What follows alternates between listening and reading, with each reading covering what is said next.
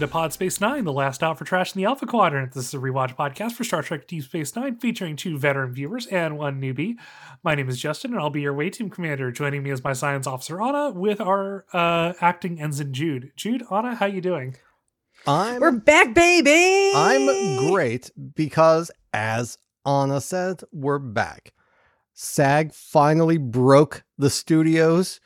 Uh like insert wrestler name here breaks the back of insert other wrestler name with wrestling move here.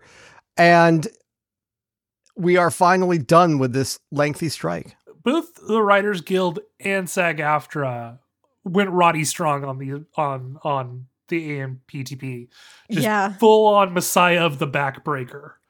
And like, I gotta say, I'm really excited for like what we get for TV in the next like whatever many years. Like, you know, I'm really hopeful that you know these changes will that you know the wins that both SAG-AFTRA and the WJ made will like help make TV better and I'm excited for that because TV kind of sucks right now a little bit. there was a bit of a golden age there, so to speak. And then things got kind of wrung out.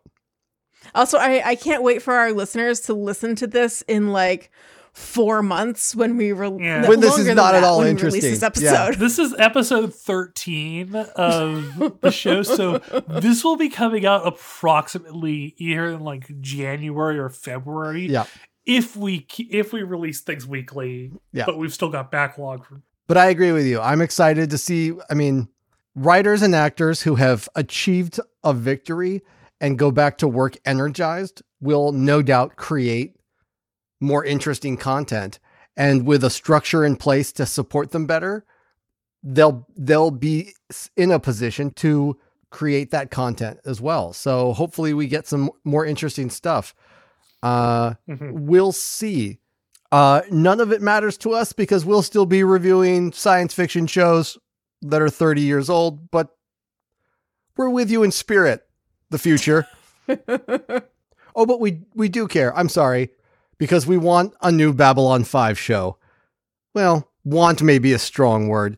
We are against our wills invested in the potential for a, a Babylon 5 reboot.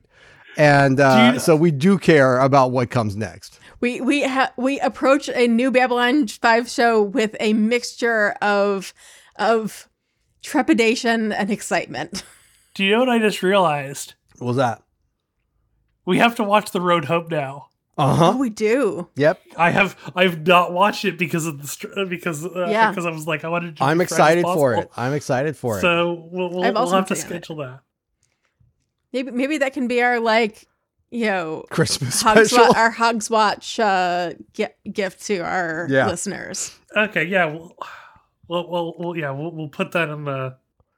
And Jude and Jude read some Discworld, then you can find out what Hogswatch is. Maybe as a Christmas gift to Zathras, I will read. You should. Oh, you would. lo- Hogfather is great. It is a Yeah. book about people steal. It is literally how how like the how like the arch villains of the universe stole Christmas. Yeah. It's like it's like it's like the Grinch stealing Christmas, except that the Grinch was like the personification of evil. I'm invested in that. And and death and death, capital D, death saves Christmas. Yes. All right. I mean, I am sort of like hasn't really been a year since I last watched it, but like now like the the Hogfather BBC special is now like It's legit my- great. It's it's legit it's, great. it's it's entered into my holiday rotation. Okay. Um tonight we are covering Two episodes of Star Trek. these are two episodes of season 2, episodes 9 and 10. Two episodes of television that someone made for Star Trek, which is about the most you can say about them. Although we will say more. Second Sight and uh, Sanctuary, and I realized I didn't put my notes in either of these, uh, which is great because I didn't have to. I I was not doing summaries for either of these, uh, which was a nice break because for the last um, checks watch. I was doing the summaries for Bad Pod Die, um, and But you did them so well, Justen. yeah, Yes. I know it. It was really I felt a personal ownership of them, but it was nice to just take notes for once. Yep. Yeah. Uh, I've got Second Sight, our first one, so uh, I will go right into it. Uh, episode nine of the second season, Second Sight, was a story by Mark Gehred-O'Connell, teleplay by Mark Gehred-O'Connell and Ira Steven Behr, and Robert Hewitt Wolfe, directed by Alexander Singer. When you have a long list of names, you, you just know it's going to be a good one, right? nothing makes a horse like a committee, as they say. Uh, we start out with Sisko personal logging about nearly letting the fourth anniversary of Wolf 359 pass by without realizing, leaving him sleepless. He consoles Jake over a nightmare, and they briefly touch on their shared grief. Later, walking on the promenade, Sisko meets a mysterious woman named Fenna who vanishes mid conversation. The next morning, Sisko is full of pep, much to the dismay of Kira, who does not appreciate his good mood or his change in morning routine. I feel you, Kira. Uh, he's called to Dax's lab to meet with a terraformer named Seyetik, who I can't recall if I'm pronouncing that right, but in my head, It- it's just say dick in my head. It, it's Seyetik. Say a Yeah, tech, say a whatever. tech. He's a dick. So I'm going to keep He going. is. Say a dick, who, as in my notes, I describe as a jolly braggart, but it really gets worse the more he talks. He has a new, even more impressive plan to reignite a dead star for his next project. His plan for doing this is so scientifically dubious, even by Star Trek standards. Your eyes will roll right back into your head and collide with your brain, so don't listen. I know enough about astronomy that like this is sketchy to me. yeah, And, it really like, is. I think that I think that like like I think that Trek is usually okay about this, but this plan like usually like Star Trek plan Star Trek like science at least tries to pass a smell test. This smells like a dead raccoon, is what it smells like. anyway, over a meal on the promenade, Sisko misses half of Dax's work chatter, uh, mooning over the previous evening's mysterious woman and hoping she'll walk by. But she doesn't appear until he's alone. They flirt and chat and, w- and walk, but it appears that Sisko does most of the talking. As once he tries to ask her about her own background, she gets cagey and flees. Jake and Sisko talk circumspectly about the woman, Fenna, and when Sisko admits that she keeps disappearing, he ends up going to Odo to try and track her down.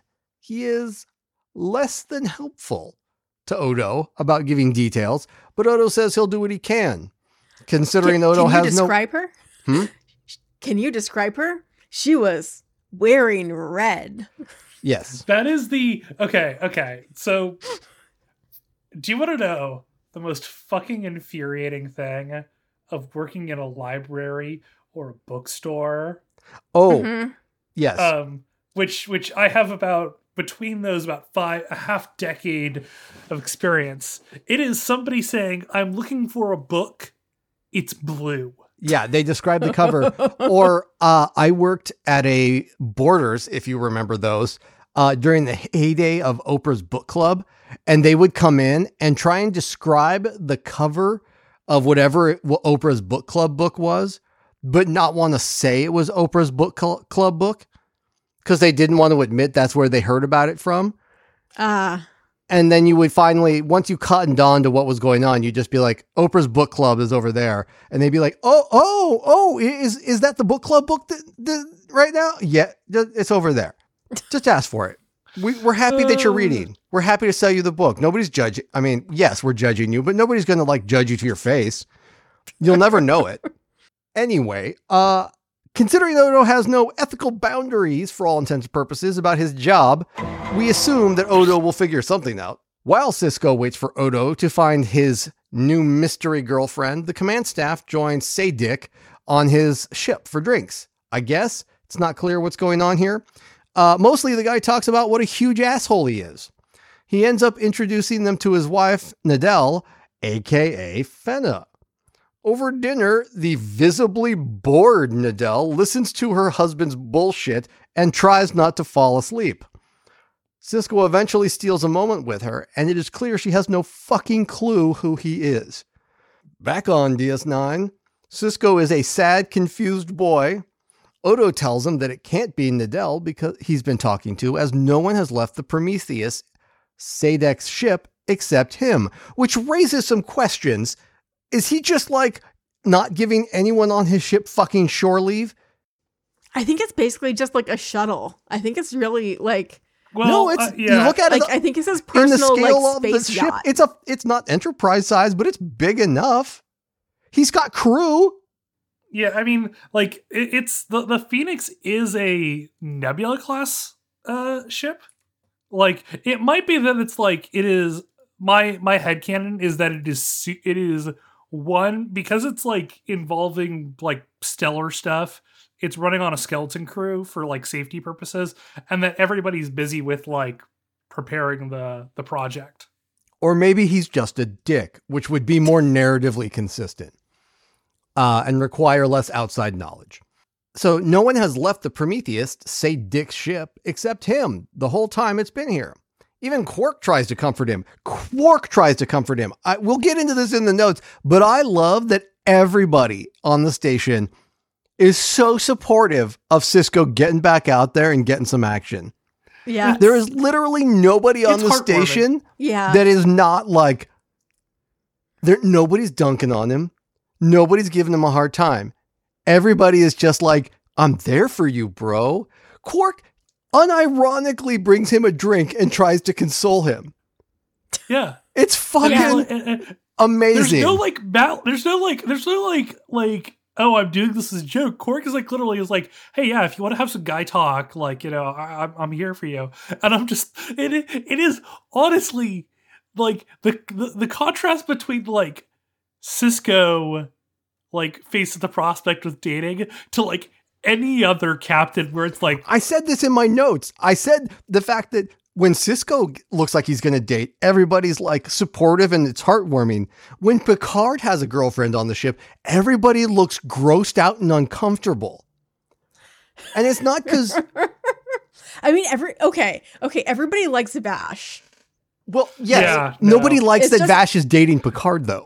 Everybody looks uncomfortable around Picard and Vash. well, they just because like Vash Vash. is like a criminal. Um, I, I'm just saying, Let's face it. nobody Picard's likes only- the idea of Picard boning down. Picard's only other romantic interests are Doctor Crusher, who, frankly, No, whole- no, is too good for him. Yeah, no. Even yeah, as a ghost I mean, fucker, it's she's the whole, too good It's a for him. whole your your your dead bro's wife thing, Yeah. and Q, and nobody ever wants to fucking see Q. He has like, doesn't he have like a cavalcade of random archaeologist lady folk? No, it's just Vash over and over again. Is it? Well, whatever. It's, It's, still and, and she she is surprisingly only in two episodes of TNG. really. Yeah.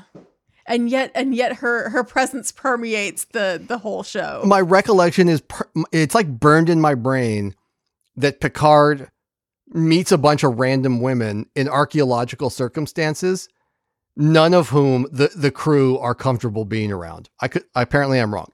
Anyway, I feel like you've I feel like you've created this narrative and your like your memory has created uh like has created fake episodes of TNG to fill it. It's, I'll write it's those like the episodes. it's like the the mass hallucination that like Kirk is like a blowhard womanizer.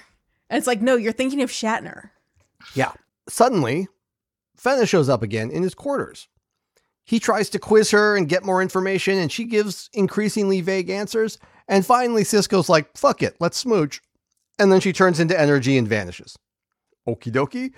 Not solving that problem, uh, Sisko decides to just head off with the Prometheus to light up a star, while Seyetik waxes douchic about his work and how much his wife worships him, despite all evidence to the contrary. When Sisko goes to his quarters later that day, Fenna's there again. This time, he's looking for, for solutions and answers, so he summons the most the most reasonable person he knows, Dax, who shows up and gives her a, a, a wave of the science box and tells him that she's got no DNA, no cells. She's pure energy. Uh, they take Fenna to go see Seyetik, and they find Seyetik and Nidell, who is the latter of whom is on the cusp of death. Uh, and Seyetik immediately recognizes Fenna, scolding her that Nidell said she'd never come back. Seyetik finally fesses up and explains it. Uh, Nidell's species are projective telepaths, and when distressed, they lose control of their powers.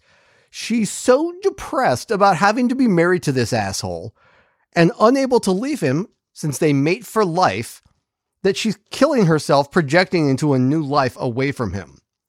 Seyetik decides that to free her, he's going to commit suicide via shuttle and smash his shuttle into the sun that needs reigniting, thereby freeing her and completing his life's work of reigniting this dumb dead star.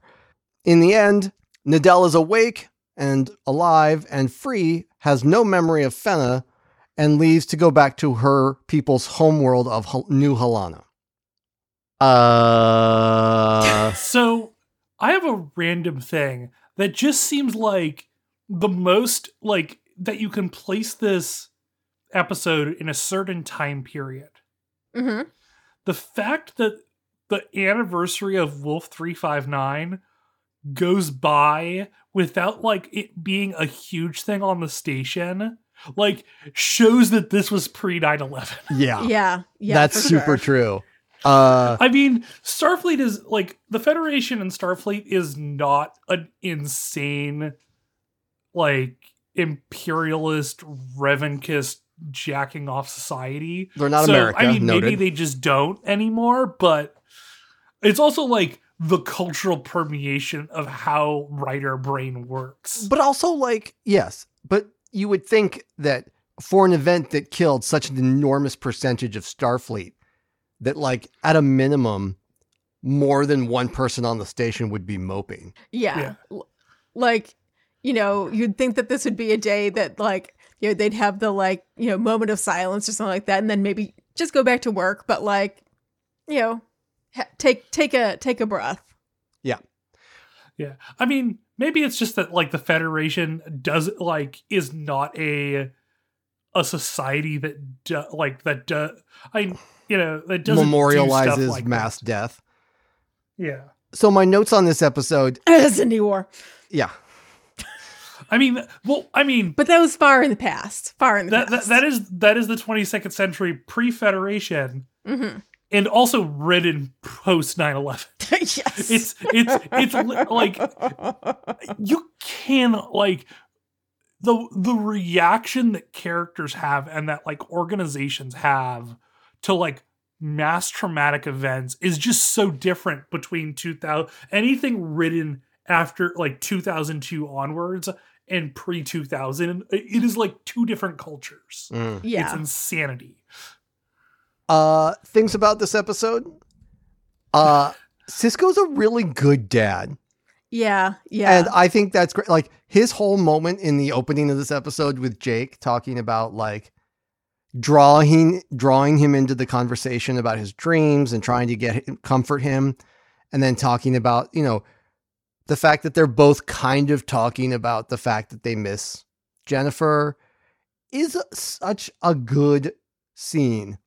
And speaking from a place of like being a father, I don't know if it necessarily hits as solidly to someone who isn't a parent that like that mm-hmm. shit's hard.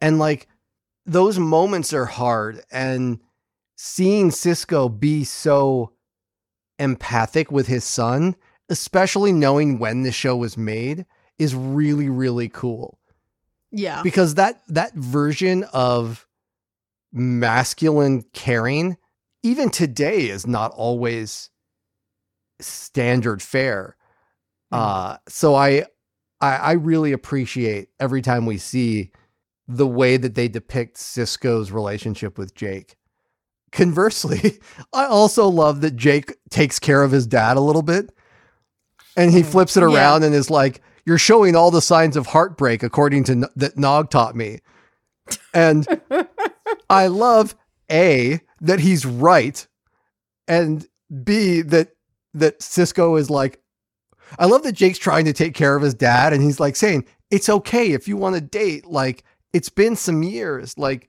we can like that's cool. I support you." But also I love that like Nog has this system for identifying it that is fucking spot on. Right. That like nails Sisko to the wall. It's so good. and you once again see that moment of like, as soon as Jake says, like, Nog told me, Sisko's like filing this away for like, we will discuss this later. Yeah. because like, why is my son getting sex ed for the from the Ferengi again? Yeah. Oh Uh, man. And the the the other thing that like you know, again from the very start of the episode, the the whole thing of like hitting hitting the like anniversary and realizing that you've forgotten it. That is that is a whole mood right there. And like Mhm. go like that you've kind of like hit a good place in your life and then you hit there like on on the day of the anniversary being like oh shit i'm a terrible person yeah. And like that just ruining your day Yeah. This episode actually starts out really strong. Um, yeah it's just a shame that the back half is so dumb and so bad. because of the serial because of like the episodic nature of star trek th- this is like there's like the subgenre of one episode romances hmm and like i think some of those are like character defining um and Like- captain's holiday for one. like captain's holiday with with picard and Vash where it's like that is like a significant thing. Sometimes you fuck a ghost. yeah i, I mean like yeah the, the ghost And- the ghost i mean For better or for worse, that's character defining. yeah. Computer delete the wife. God, but and and I think it's like it's an interesting s- like subgenre like it's this weird like subgenre of romance episodes where it's like we oh we have to intro- we introduce this one person and you know that and and they will only be here for this one episode and they will then leave and this will I find it really interesting that originally this was a Bashir plot. fascinating Interesting. I did not. That makes Um, perfect. No, that makes perfect sense. I, for, I forgot to I forgot to trawl the the production stuff on these Yeah, the production yeah. notes for this one are fascinating because the original idea was that it was going to be uh Bashir and like and and and the whole thing of it was that nobody else sees the woman and it's a mister it's like a it's like a Mr. Ghost story almost. Mhm. Um yeah of like like it's it's a gothic using the station as like the haunted mansion. Yeah, and and they retained some of that at least, at least in the first half. Yeah, the the the they decided to change it to Sisko because they felt like they wanted to like that they were sort of like Sisko was becoming too distant from the rest of the cast, and Yeah. they wanted to sort of like rehumanize him. And angling it off of the Wolf 359 thing kind of works. It makes sense that anytime you would have a shitty Bush romance rom com episode, it would at some point have been written with Bashir in mind. I I do love all of the interpersonal stuff with the you know the station characters in this one though. Absolutely. It's legitimately good. Like at the start of the episode where Sisko's like, uh, where he says to O'Brien, um, like if you re- if you ran a station where everything worked, you'd be miserable. And O'Brien's like, probably, but I'd like to try for like five fucking minutes. Yeah. That whole opening sequence is terrific. The look Yeah. on Kira's face when he gets the tea, and Kira's just like, no, no, this isn't what the mornings are. it's just so good. I also, I'm going to fast forward here a little bit because it's so perfect. In the scene where uh Seyetik is just filleting himself egregiously in public while they stand around having drinks, the look on Kira's face is so good. She is just like a hundred percent done with this motherfucker. And O'Brien too. My favorite, yeah, she's like sassing him just a little bit. And in the background, O'Brien is like holding his drink up here by his chest, standing off to one side with this look on his face of what am why am I here? What what's why what am I doing here? This is so uncomfortable. It's so good. There's this one frame of him where he's looking almost right at the camera. It's practically out of the office where he's just like staring towards the camera looking so awkward. I have never felt more seen in a Star Trek episode than in oh, the engineer standing in the corner of the room not sure how to interact while the rest of the while the social officers talk. My god. Yeah. Fu- so we have an I know that voice. Really? Who should we call it? Nidell slash Fenna is played by Sally Richardson, who is Eliza in Gargoyles. No shit. That's cool. Yeah. Now that's now that's something that I need to watch still. I have not seen Gargoyles ever. That is a fucking great show. Well, we Yeah. can put we can put it on the list, right? I, I mean, that is such a good show, and there's so much to go into there. I'd 100% do that. Um, and it connects to Star Trek because almost everyone that is Every- that was on every- yeah. TNG shows up as a regular voice, as a voice somewhere in start in that show. Jonathan Frakes, Marina Sirtis are both regulars on that sh- voices on that show. Incredible. Okay, okay, you've got you you've sold me. Yeah. Uh, what's his name? David Keith is the voice of Goliath. Yeah. got such a fucking good cast. Dude, Jonathan Frakes as Xanatos, the like quasi villain. He is so good as this like Elon Musky super super rich guy who is just all s- I mean anyway, we can Yeah. yeah. we could talk about this later, but it's a fucking great show. And but that actually tracks. Like I can hear that now that you said it, Justen. Yeah. Like I'm going back and I'm hearing this episode in my head and I can hear it. The um the Yeah, other like uh, so a fu- a funny production note is that Santec is uh based off of uh a claim uh, of like legendary Hollywood director John Huston. um, which just feels like a very like yeah that's an LA like he's the guy who did uh gosh call it uh Maltese Falcon, African Queen, like the original Moulin Rouge. Um That is Wild. not a flattering depiction. yeah. I mean it's and of course he's, and of course his ship is named the Prometheus too, right? oh yeah. Which is not the first or, or will not be the last USS Prometheus. Yeah. Um, although I cannot think of a starship named Prometheus without just thinking of SG1. Like there's Yeah. no other Prometheus. Yeah. I, I like I always want to dislike this episode, but I never do. Like, yes, it is deeply stupid, but like Avery Brooks Oh yeah. absolutely sells the like Sisko with a crush, and it's so cute. And Yeah. like I love it. Uh, so after I wrote my notes, I went and looked up this episode because one of the things I was thinking of is like this has to be one of those like skip episodes when people make their like watch or skip list things. I'm sure that this is an episode that gets put on the skip list, but I think it's a shame.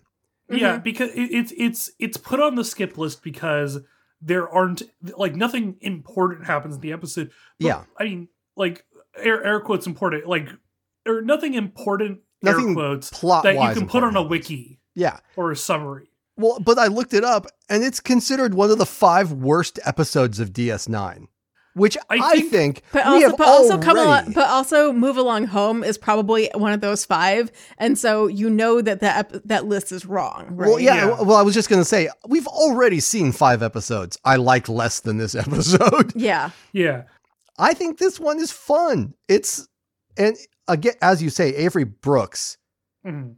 his charisma and charm carries this episode, and the the warmth that this station has for him really sells this episode. Yes, the back half of the episode is dumb, and Seyetik is legitimately uh an awful white man in this episode. And I have questions about how he ended up married. A guy with multiple, it's implied, failed marriages ends up like in married, the double digits, I think. ends up married to a woman of a species that marries for life.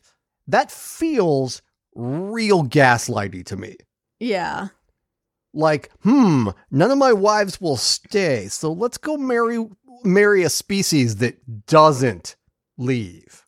That's the solution. Not not, not work not, on myself. I'm not convinced. I'm not convinced on that. I think that he was just so arrogant he never looked it up, because like he seems kind of like when when kind of when called out on it. At least he seems like genuinely upset that Fenna is like so miserable. Um, he just like would never admit it.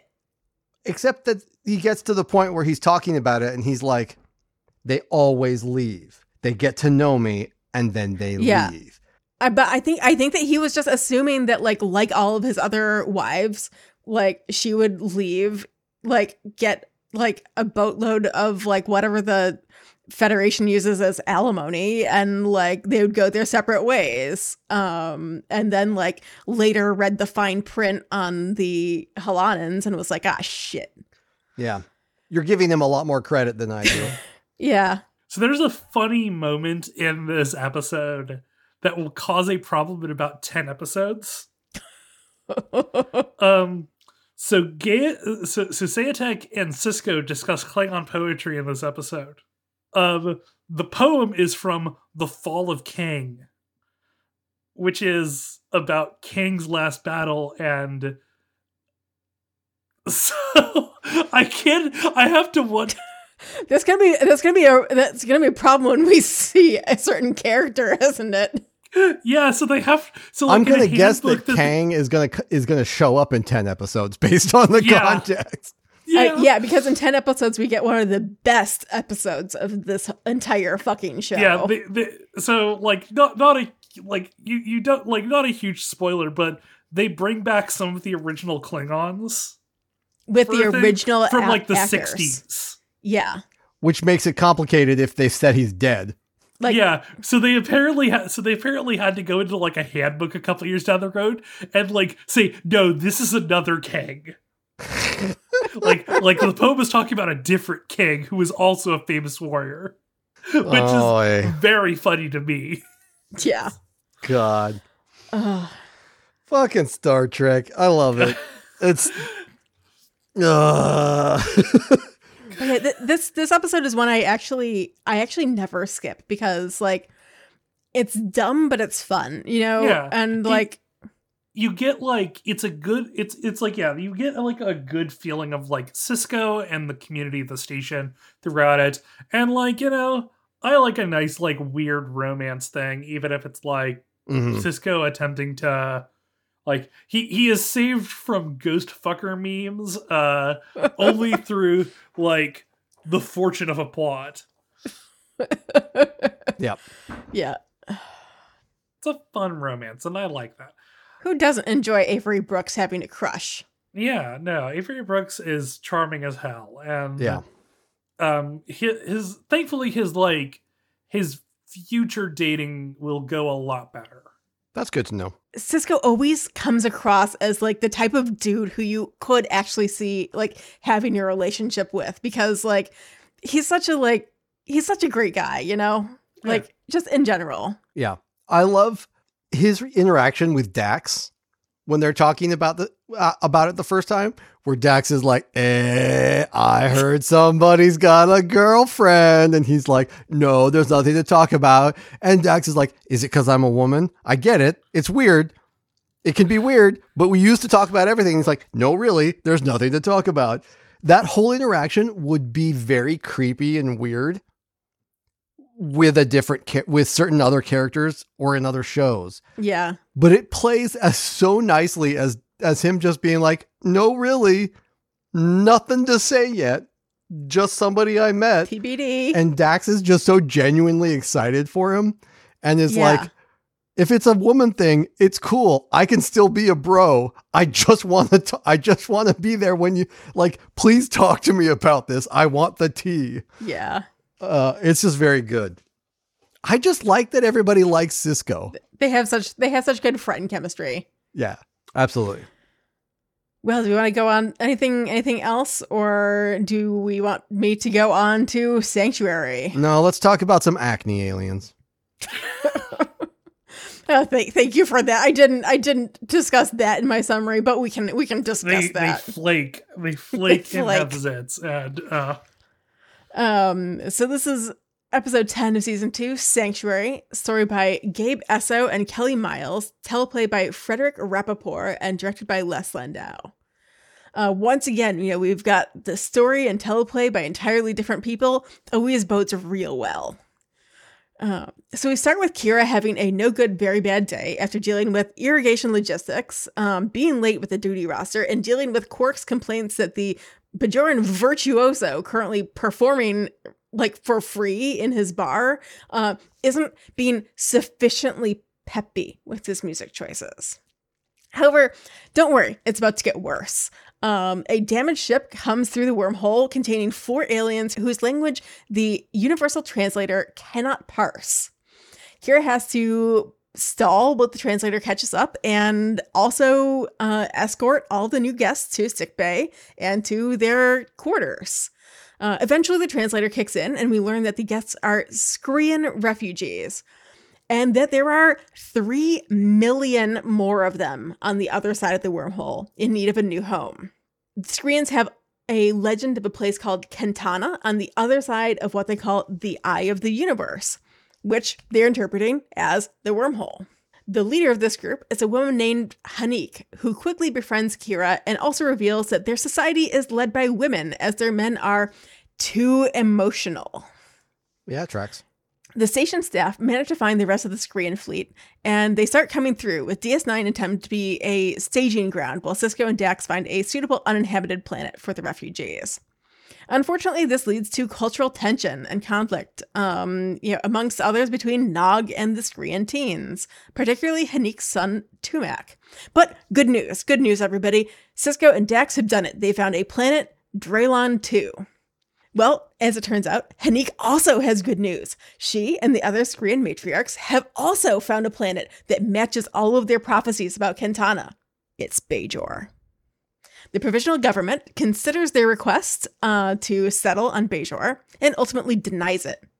Although the Skrreeans have located an area that they could potentially settle and farm, Bajor doesn't want the responsibility of aiding them if their plans go amiss. And the land that they've uh, been eyeing has been absolutely fucked by the Cardassians, and uh, farming it is a dubious proposition at best. Uh, the Skrreeans say that Bajor would not be expected to step in if they ran into trouble, but the Bajoran ministers are like, wait, what? Like, obviously we would. What are you talking about? Um, we're not like cruel, like Yeah, actively, to- probably. I have to kind of empathize with the Bajoran government here. Like, yeah, I yeah. get that I mean, we can, we can get into this, but yeah, like, no, we're not going to let 3 million people starve. Obviously, we're going to do something if your attempts to farm war torn, irradiated land don't work as well as you'd like them to. right. Yes, we're going to Yeah. do something. Yes, we're going to consider the implications of that burden on our war ravaged, occupation ravaged economy. yeah. Yes, we're going to consider the impact of that. You can't just say, don't mind us, we'll be over here in the corner. Like, Right. anyway. But yeah, anyway, so the the Bajoran ministers state that they wouldn't be able to ignore such a situation um, and still refuse. Haneek's furious um, and also blames Kira for all of this. And uh, Tumak also is furious. Uh, but while Haneek just scolds Kira for her, you know, uh, sudden but inevitable betrayal, uh, Tumak leaves the station in a dangerously malfunctioning shuttle and heads toward the planet. Tragically, after Tumak refuses to answer hails, Sisko is unable to stop a pair of Bajoran defense ships from accidentally destroying the shuttle with a warning shot.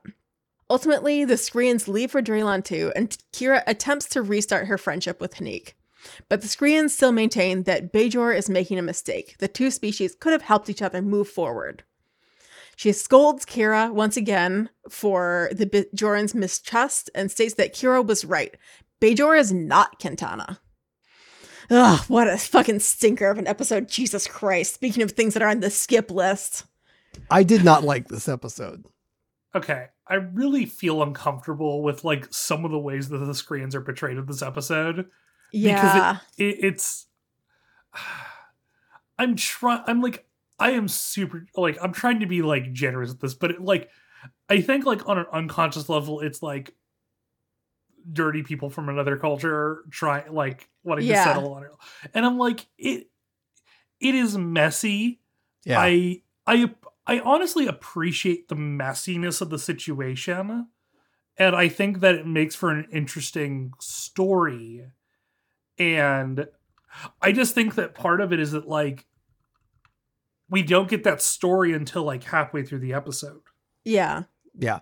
Something that could have been interesting. I, I think you would have seen. I think this this is a story structure that I think would have been like more. Th- th- it wasn't there yet in Star Trek or even really in television, but I think this could have been a better story if it had cooked for like three or four episodes as a B plot.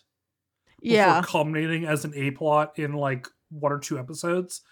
Yeah, Yeah. like if they'd had the Skrreeans and then had essentially time pass and other things happen, like while the Skrreeans are kind of on the station and filtering in through the wormhole before they like while they're trying to find the planet. I think that that would have worked really well. Yeah, but Yeah. I, I like that's not really how TV was made back then. But I Yeah. think it's like making this a single episode. I think means that like you have to you spend half of the episode on the awkward first contact, and the the back half of it is then when you get to the real moral dilemma. Yeah. Yeah. There's a lot of little bits and pieces of it that work, but it just doesn't come together well. And none of the things that work, ex- with one exception, none of the things that work are related to the Skrreeans. Like Yeah. everything about them is a miss it, in by at least one degree. Like the stuff that works is all station stuff and Bajoran stuff.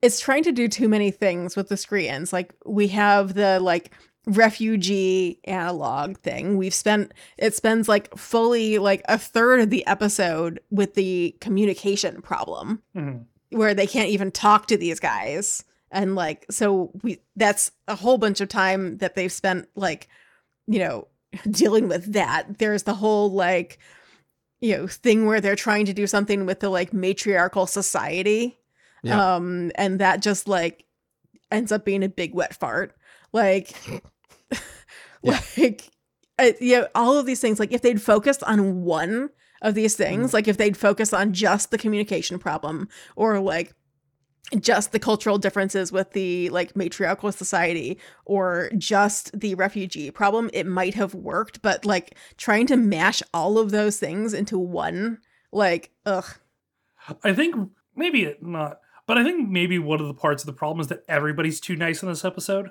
yeah Um, and I mean, I think honestly, I mean, it makes everybody blameless in the end, which I think, I think does resonate of like he sometimes shit sucks and there isn't a perfect solution.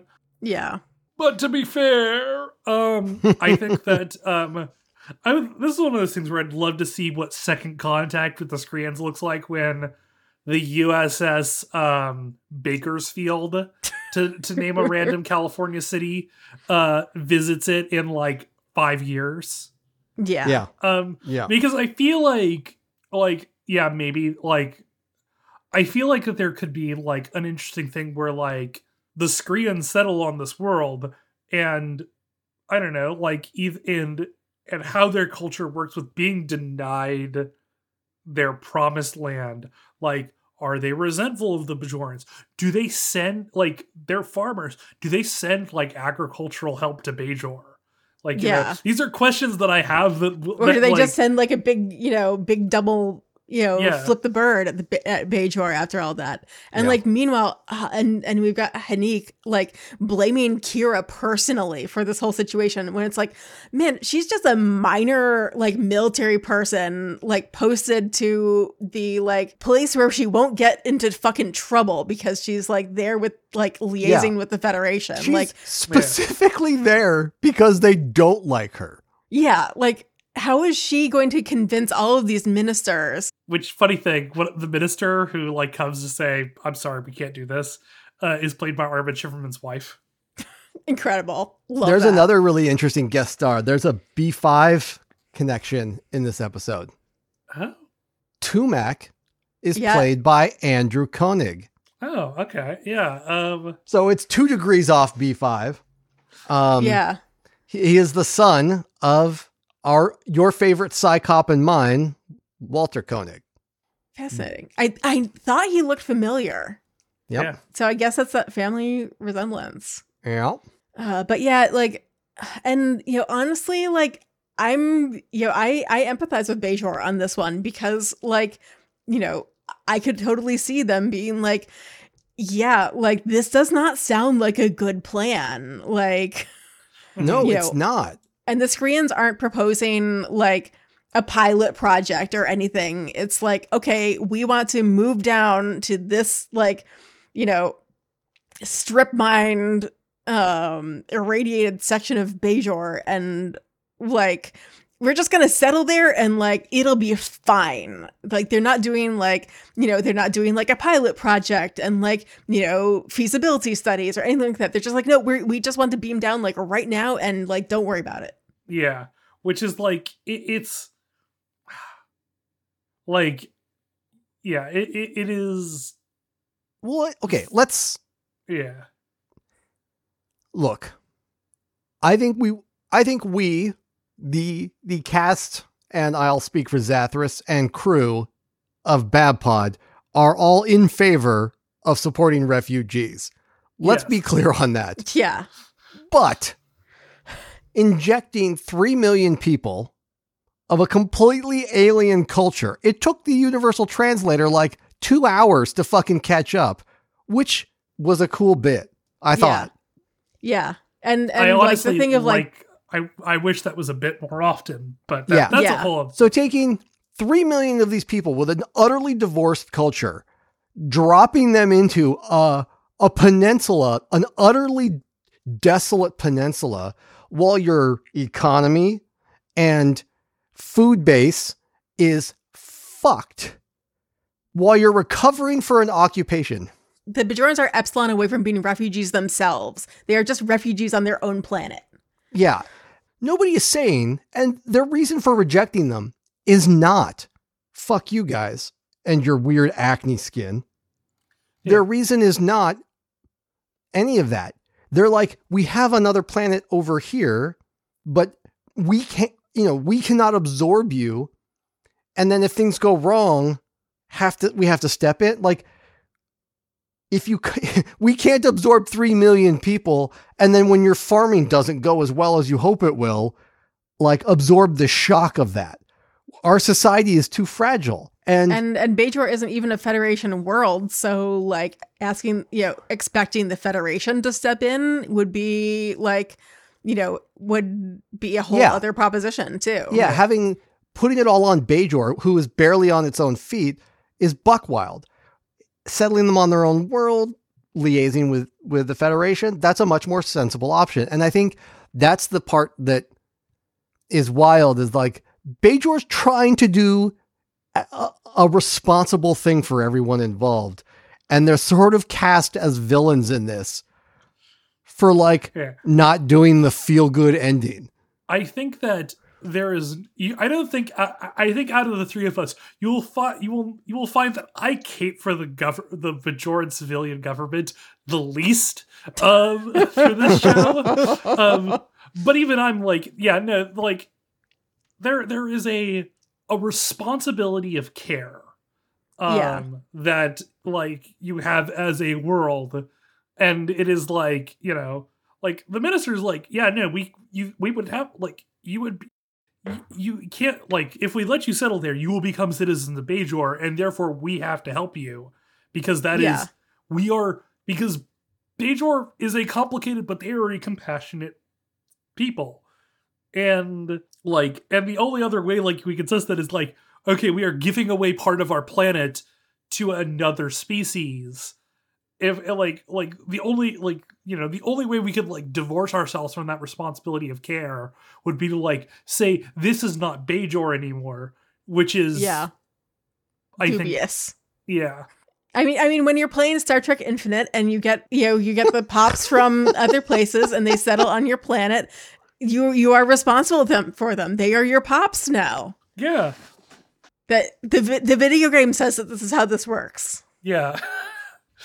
I think it's I think it's like it's a I, it's one of those things where it's just like I understand that like why we never see this again. I just think that it's like I think that for such a fraught and complicated it, it's it's one of those things that I'm like I wish that there was you know a book or something or I'm you know th- this feels like it would be like a great like federation history footnote or something like Yeah. there you know it would be okay this would be a great this would be a great idea i would paramount if you're listening um I'm, I'm giving you this one for free but if you want me to write it i'll do it i would love a book that is like written as like a federation like it, it's like a starfleet academy textbook or something but it's all of the weird moral dilemmas and how they got settled and what they're like 10 or 20 years down the road I'd Yeah. read the shit out of that. and Yeah, like same, what and, and like how post scarcity federation philosophers like look back at those decisions. That'd Yeah. be super interesting. i i feel like because it's like like i mean like with what we are given in this scenario it's like yeah there's no real possible way to say who's doing the right thing here. But it's like you know okay how does this develop? How does this how does this progress past the point where the main characters stop being involved? Which Yeah. granted this is the point of a television series when the main characters are not involved anymore that problem goes away but um but that's I- what memory beta's for. yeah, and I do feel like that is sort of I do feel like that most of the time DS9 avoids this problem because problems do not go away. They don't move along. They are still here on the station because you can't Yeah. warp away a space station. Yeah. In the future, I think there like there are episodes with interesting astropolitical consequences that have better framing and that you you get to that play on DS9 strengths a little bit more better, I think. Yeah. Although even even though this episode is it like I would I would classify it like largely just in the downer. Yeah. I I think Like- it, I think it like works as a downer. I just Yeah. think like it's it's something where it's like I want like 40% more of this episode. I think it's an effective downer, but I don't think it's an effective episode. Yeah. I don't think it's well done. I mean, aside from being like flawed in in in in various ways, I also think it's not well made. so Yeah. There's some there's some fun fun bits. They've got Jake and Nog um with the anytime one- there's Jake and Nog, I'm Yeah. into it. Yeah. the the what's entomology, the study of bugs. Oh, so she wants to be a chef. I died That- at that- that Right? line. that I had to It's one- pause. I was Yeah. laughing so hard. Uh Fucking such a good line. is hilarious. Um, we've also got Quark tracking his figures hourly, like an obsessive little troll. Okay, I wanted to come back to this. Yeah. I can't blame Quark. Quark runs a casino. Yeah. Yeah. And yeah. he's got a guy playing like super soporific. He's playing the DS9 theme. Yes, he's playing Yes, the DS9 playing- theme I, super that- that is- soporifically and chilly. and I gotta say that is possibly my favorite part of this episode is that we start in on we we we hit that musician playing at Quarks and just the fucking Deep Space Nine theme. Yeah, Yeah. it's very good. And it's beautiful. It's well rendered, but I get it. Like, nobody's gambling. People are just like laying there, falling asleep at their tables. I I respect why he's upset about it. Yeah. And props to the to the musician. Yeah. If Kira talks to him and he's like, That's fair. Like, I'm playing in a casino. I should probably play something appropriate for the audience. Yeah, Everybody if- there if- is If I'm at a sports bar, I do not want to hear. I do not want to hear poetry. Yeah. Yeah. yeah. You're not looking to hear like I don't know, Clair de Lune or something like that. You want to hear some some some fucking chumbawamba, you know? Yeah. But it's but it's also it's not like it's you know it's also like all of that is completely valid, but also Quark is just being like an obsessive little troll, Well, right? the, the fact that he calculates his profit hourly or whatever it is that he says, yeah, yes, is an And- obsessive. God, can I you mean- imagine what what Ferengi math classes are like? yeah, and it's like my dude, you mean- don't you don't even pay rent, you don't have an energy bill. All of this is comped by the goddamn Federation. Like you are the only like the only and you have replicators. The only thing you have to pay out is salary. Yeah, it's. But I mean, it makes sense. Like, you have to imagine that Ferengi math is entirely economics, and sti- Yeah. Uh, they probably have statistics for like. Oh, they yeah, they definitely have Oh, yeah. statistics. Well, and they're a wanna- I- spacefaring culture, so they probably eventually. Okay, do we think that the Ferengi ever invented their own ships, or do we think that Um, They is canon that the Ferengi, traded? the Ferengi bought warp drive from another civilization. No, so okay, so that makes sense that they they that was where I was going with that that they Yeah.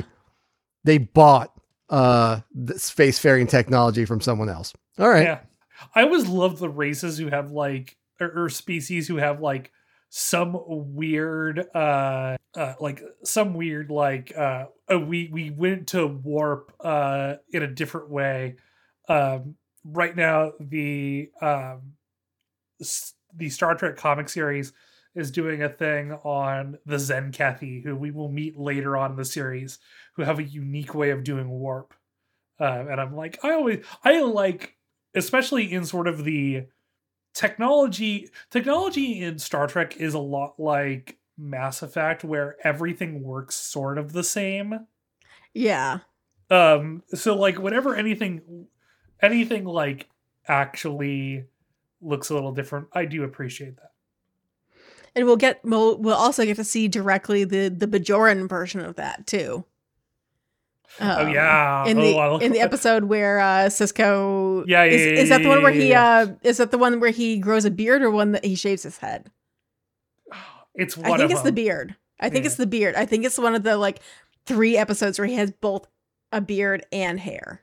Yeah.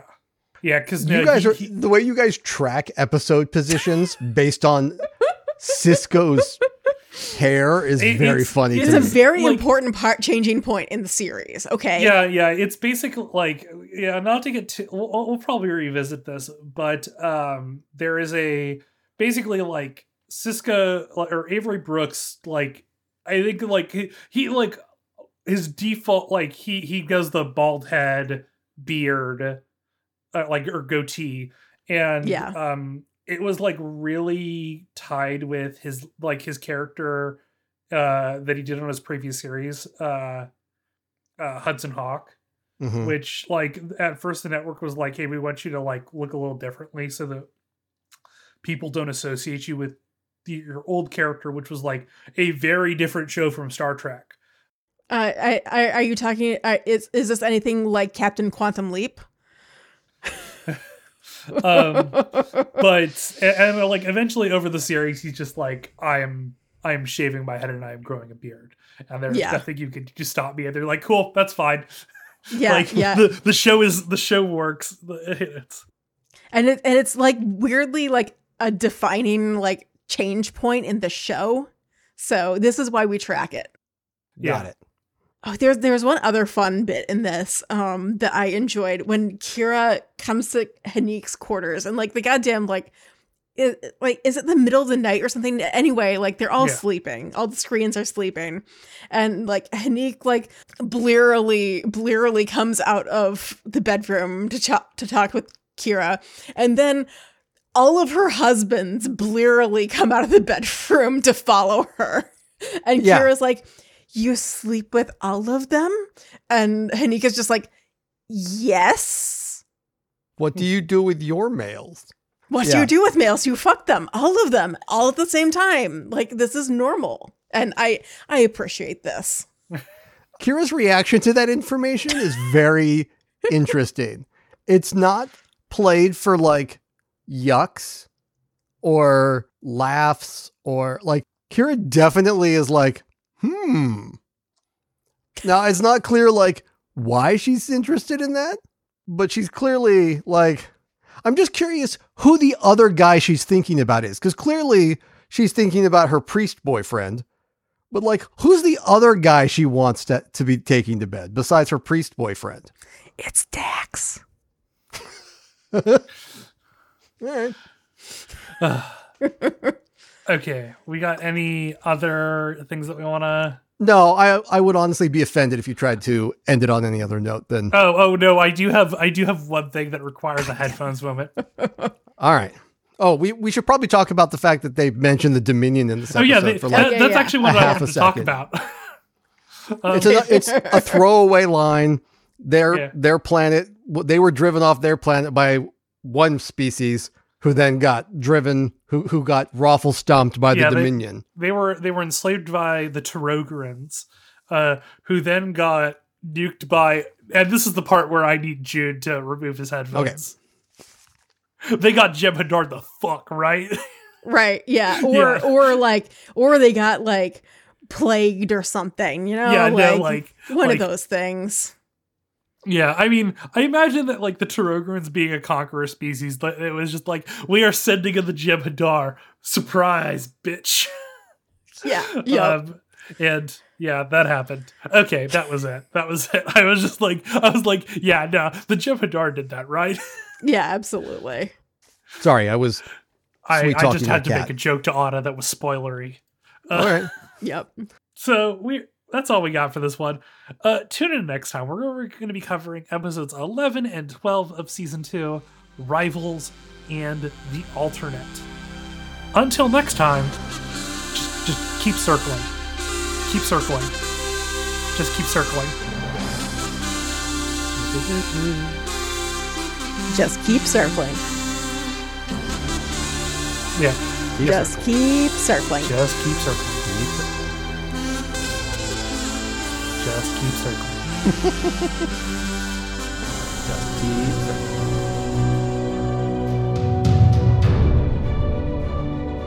The Babylon Project is an independent production. All views expressed on the show are our own. Clips from the original show remain property of the original owner. Music information can be found in the show notes. The rest of the show is licensed under a Creative Commons 4.0 share alike no derivatives license.